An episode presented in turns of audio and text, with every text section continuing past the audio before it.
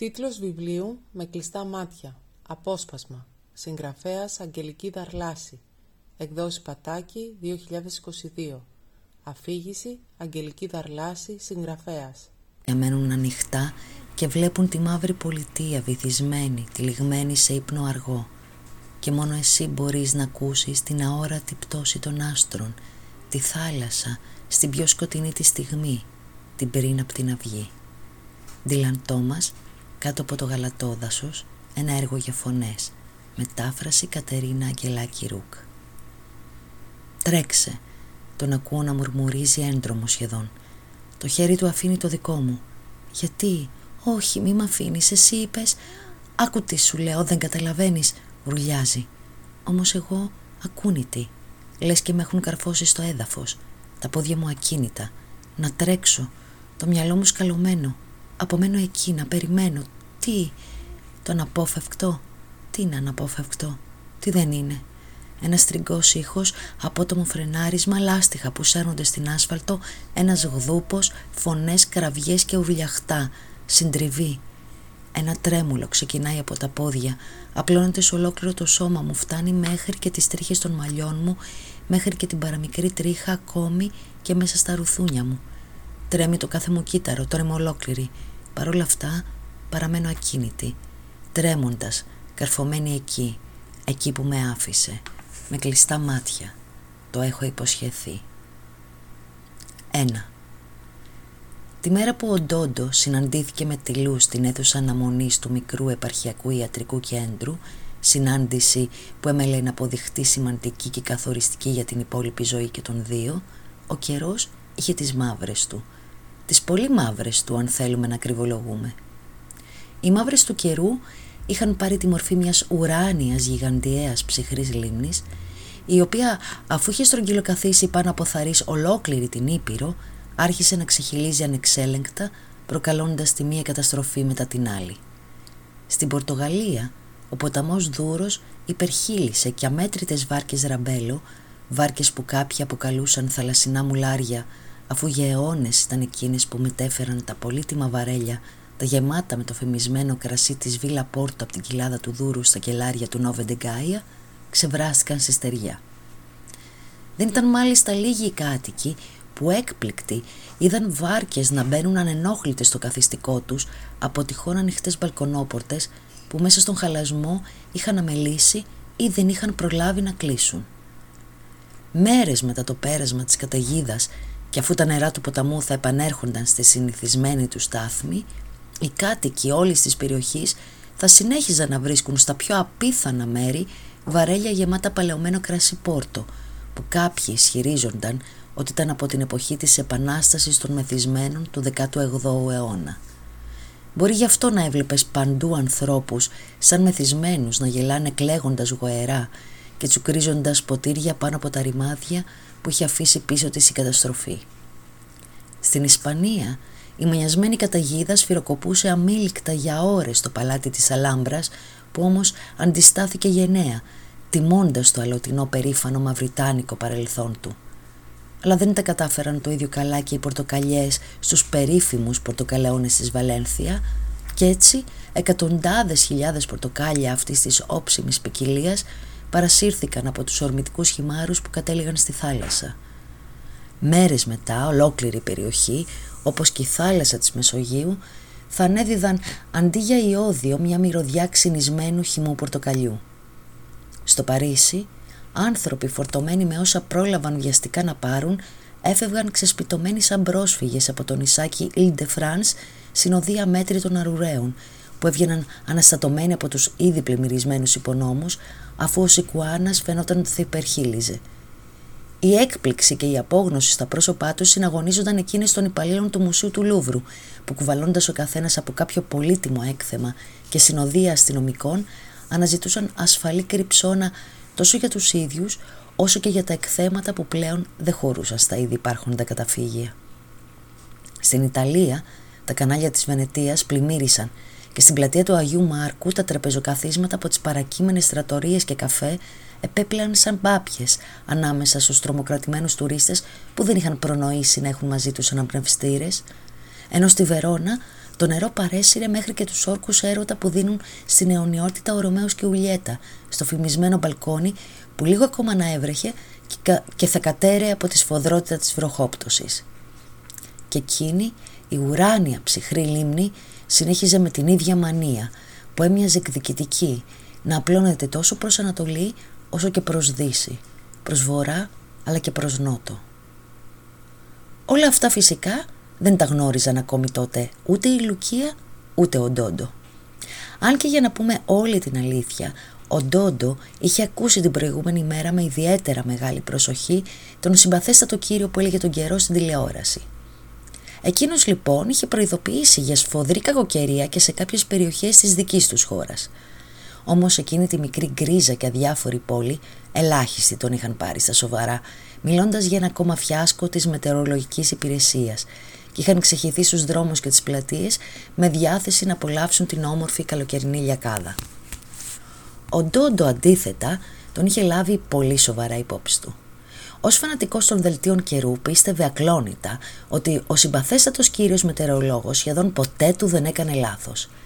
Κι έτσι, αγνοώντας τις αρχικές διαμαρτυρίες της μητέρας του, της Βιολέτας και στη συνέχεια τη μεγάλη της έκπληξη, ανέβηκε στο πατάρι, στερεώνοντας προσεκτικά τη σκάλα στον τοίχο για να κατεβάσει την κούτα με τα φθινοπορεινά παπούτσια.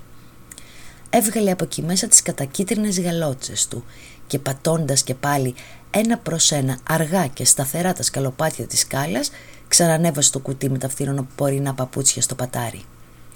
Της σκάλα αμέλησε να τη βάλει στη θέση της, αλλά ήταν τόσο μεγάλη η έκπληξη της Βιολέτας που δεν το σχολίασε. Ο Ντόντο είχε μεταξύ άλλων θεμάτων και ακροφοβία και ποτέ μα ποτέ του δεν ανέβαινε σε σκάλα. Της ήταν ηλίου φαϊνότερον λοιπόν ότι ο Ντόντο ήθελε πάρα μα πάρα πολύ να φορέσει η ούνη μήνα τις κίτρινες γαλότσες του και όταν ο Ντόντο έβαζε κάτι στο νου του ήταν πολύ δύσκολο να του αλλάξεις γνώμη. Και φυσικά τις είχε φορέσει, όπως και το κίτρινο διαβροχό του, χωρίς η Βιολέτα έκπληκτη ακόμη να μπορέσει να πει κάτι όταν ο Ντόντο άνοιξε την πόρτα να βγει έξω. Αν αργήσω, μην ανησυχήσεις, θα είναι μάλλον εξαιτίας της καταιγίδας, της είπε εκείνος κλείνοντας την πόρτα πίσω του. Και εξαιτίας του σχεδίου μου που ελπίζω να πάει όπως θα ήθελα, συμπλήρωσε νοερά, αλλά αυτό δεν το είπε.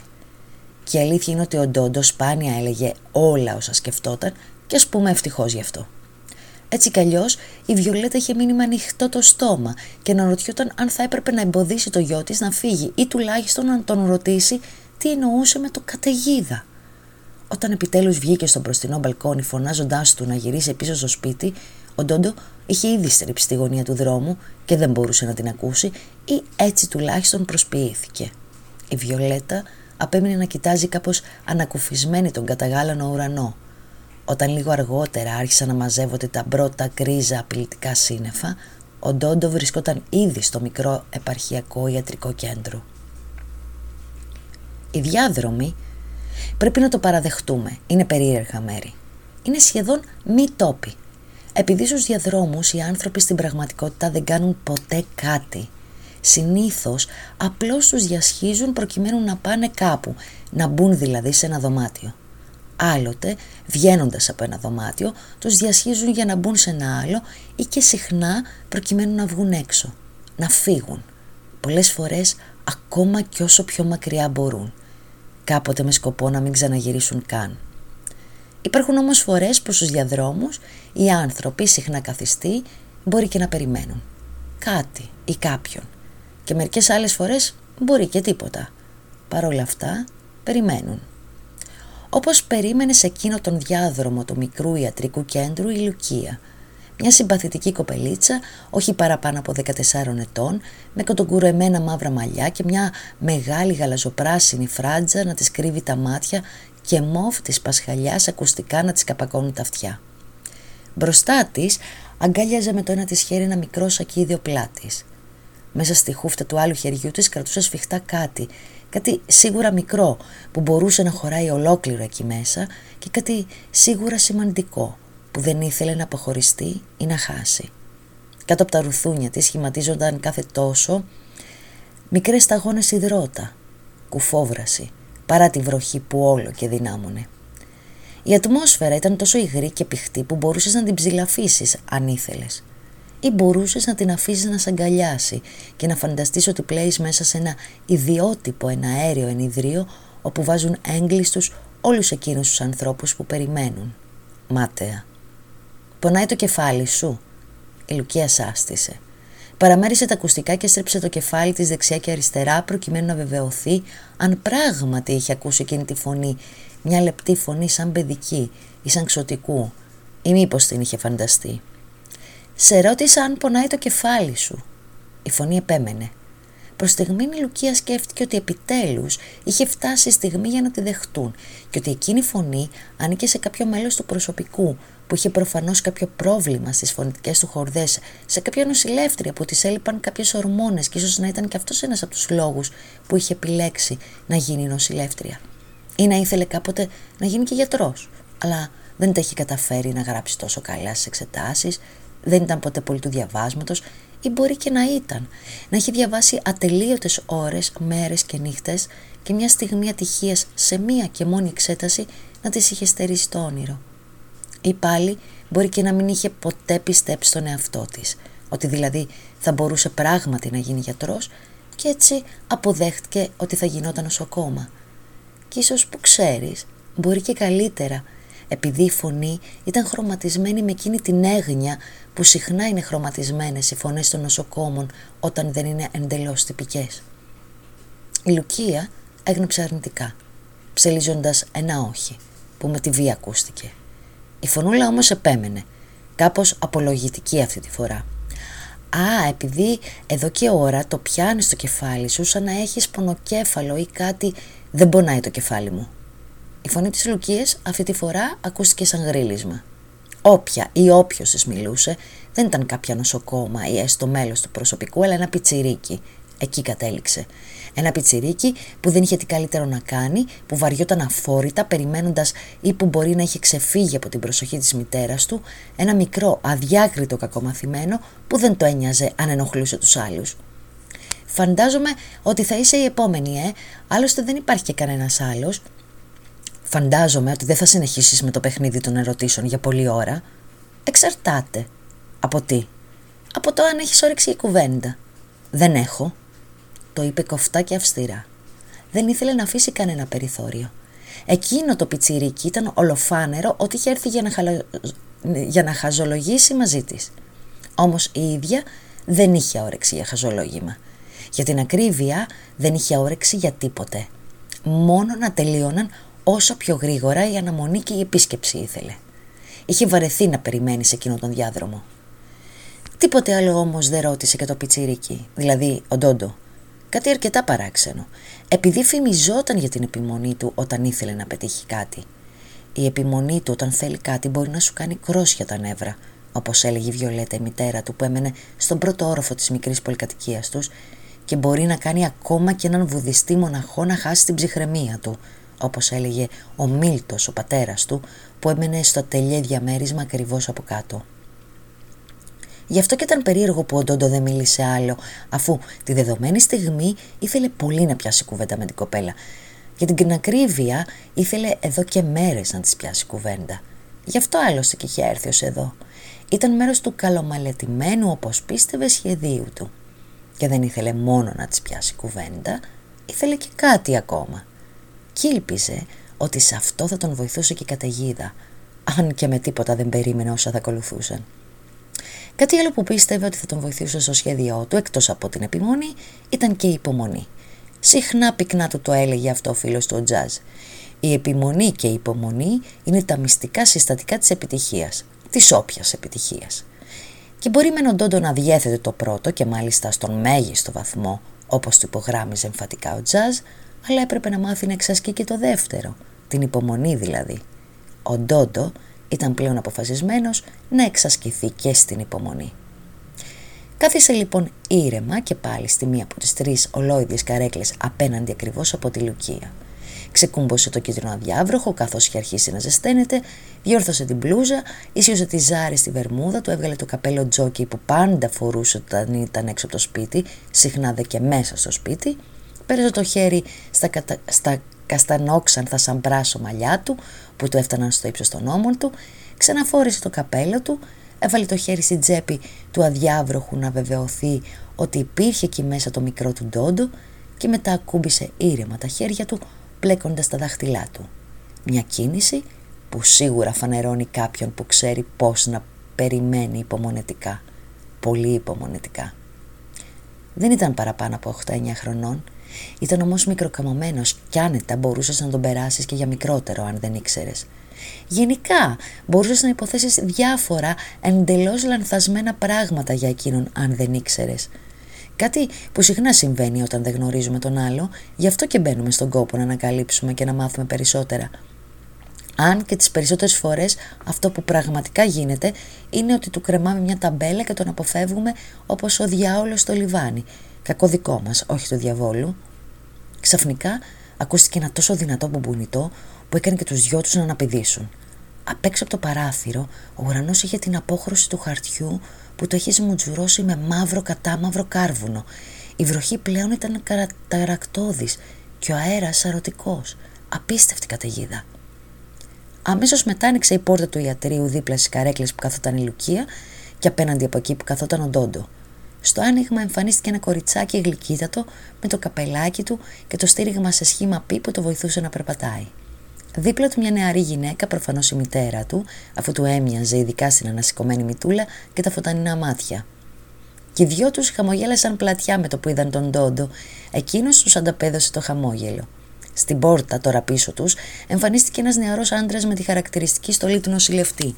Επ, τι δουλειά έχεις εσύ εδώ; Δεν θυμάμαι να έχεις ραντεβού σήμερα, είπε κάπως καχύποπτα, βλέποντας τον Τόντο. Καλά θυμάσαι, Στίβ, δεν έχω ραντεβού σήμερα. Σήμερα συνοδεύω τη φίλη μου τη Λουκία, είπε δείχνοντάς τη με το χέρι.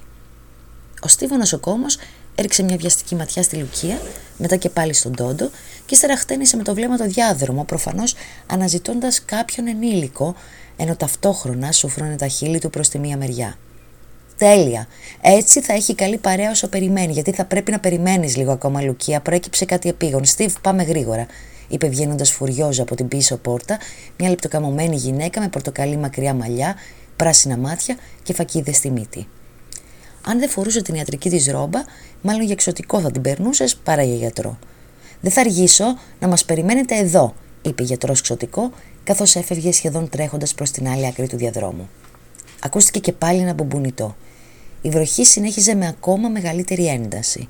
Η κυρία με το κοριτσάκι άρχισε να απομακρύνονται ανήσυχες για το πώς θα γυρίζαν στο σπίτι με αυτή την καταιγίδα. Όταν πλέον στο διάδρομο είχαν μείνει και πάλι οι δυο τους, τότε μόνο η Λουκία άνοιξε το στόμα της και ήταν ολοφάνερα πολύ εκνευρισμένη. Είσαι εντελώς ηλίθιο. Από που και ως που με συνοδεύεις και μάλιστα είσαι και φίλος μου; Σε μένα μιλάς. Εσύ δεν τα είπες αυτά; Ναι. Άρα σε σένα μιλάω. Φυσικά και μιλάω σε σένα. Δεν σου κάνει καλό να εκνευρίζεσαι. Και που ξέρεις εσύ τι μου κάνει καλό και τι όχι. Αν δεν με πιστεύεις, ρώτα και τη γιατρό όταν θα σε εξετάζει. Για λίγο παύση. Κι έτσι το μόνο που ακουγόταν ήταν η καταρακτώδης βροχή. Απίστευτο θόρυβος. Ούτε τις σκέψεις μέσα στο κεφάλι σου δεν μπορούσες να ακούσεις καλά-καλά. Σκέφτηκα ότι είναι κρίμα να περιμένεις μόνη σου, ειδικά με αυτόν τον παλιό καιρό. Δεν είμαι μόνη μου. Ένα δυνατό μπουμπουνιτό που ακούστηκε, λες και υπογράμμισε με χοντρό μαρκαδόρο τη φράση της. Ο Ντόντο, αποφασισμένος να εξασκήσει την υπομονή του παρόλο που ήταν σίγουρος για την καλή του όραση, κοίταξε ακόμα μια φορά γύρω του στο διάδρομο. Ε, λοιπόν, εκτός από τους δυο τους εκείνο τουλάχιστον το σημείο του νοσοκομιακού διαδρόμου, δεν υπήρχε κανένας άλλος. Μόνο στην άλλη άκρη του νοσοκόμες και ασθενείς που για κάποιο λόγο έτρεχαν πέρα δόθε πολύ αναστατωμένοι, κάτι που συχνά μπορεί να συμβαίνει σε ένα νοσοκομείο ή σε ένα ιατρικό κέντρο. Αν και αυτή τη φορά η αναταραχή ήταν κάπως διαφορετική, σαν κάτι απρόσμενο και μάλλον αρκετά σοβαρό να είχε συμβεί. Εκτός από μένα πάντως δεν υπάρχει κανείς εδώ τριγύρω. Αυτό δεν σου δίνει κανένα δικαίωμα να λες ότι με συνοδεύεις. Μα αφού αυτό θα κάνω, είμαι σίγουρος ότι θα με χρειαστείς. Και εγώ είμαι σίγουρη ότι είσαι ηλίθιο και αδιάντροπος ψεύτης. Εδώ δεν ξέρω καν ποιος είσαι. Η φωνή της τώρα ακουγόταν στριγγή, προφανώς λόγω του μεγάλου εκνευρισμού της. Α, αυτό διορθώνεται εύκολα. Με λένε Ντόντο. Είμαι 9 χρονών. Με παρακολουθεί και εμένα η ίδια με σένα γιατρός από όταν ήμουν 5. Είναι εξαιρετική γιατρός και πάρα πολύ γλυκός άνθρωπος. Δεν υπάρχει κανένας λόγος να ανησυχείς. Και ποιος σου είπε ότι ανησυχώ; τότε γιατί τρως τα νύχια σου; Η Λουκία μόλις εκείνη τη στιγμή συνειδητοποίησε πως πράγματι τόση ώρα μασουλούσε τα νύχια της. Και αυτό την έκανε να ευριάσει πιο πολύ και ακόμα περισσότερο που της την έλεγε ένα εννιάχρονο. Της ήρθε μια κατανίκητη επιθυμία να ρουλιάξει ή καλύτερα να σηκωθεί να φύγει. Άλλωστε αυτό το ραντεβού δεν το ήθελε καν. Ήταν μάταιη μια ακόμη εξέταση που θα της έλεγαν τα ίδια και τα ίδια, όπου θα της συντεχογραφούσαν τα ίδια λίγο πολύ φάρμακα, βιταμίνες, ηρεμιστικά και θα ήταν υποχρεωμένη να τα παίρνει ενώ δεν ήθελε. Όπως δεν ήθελε να την πρίζει ο πιτσιρίκος που έδειχνε τιμόλογος και έπρεπε να το παραδεχτεί, πανέξυπνος. Ή μήπως παμπώνυρος. Και στο κάτω-κάτω, μα τι στο καλό, τα παπούτσια μου είναι μουσκεμα. Αναρωτήθηκε φωναχτά με γνήσια απορία.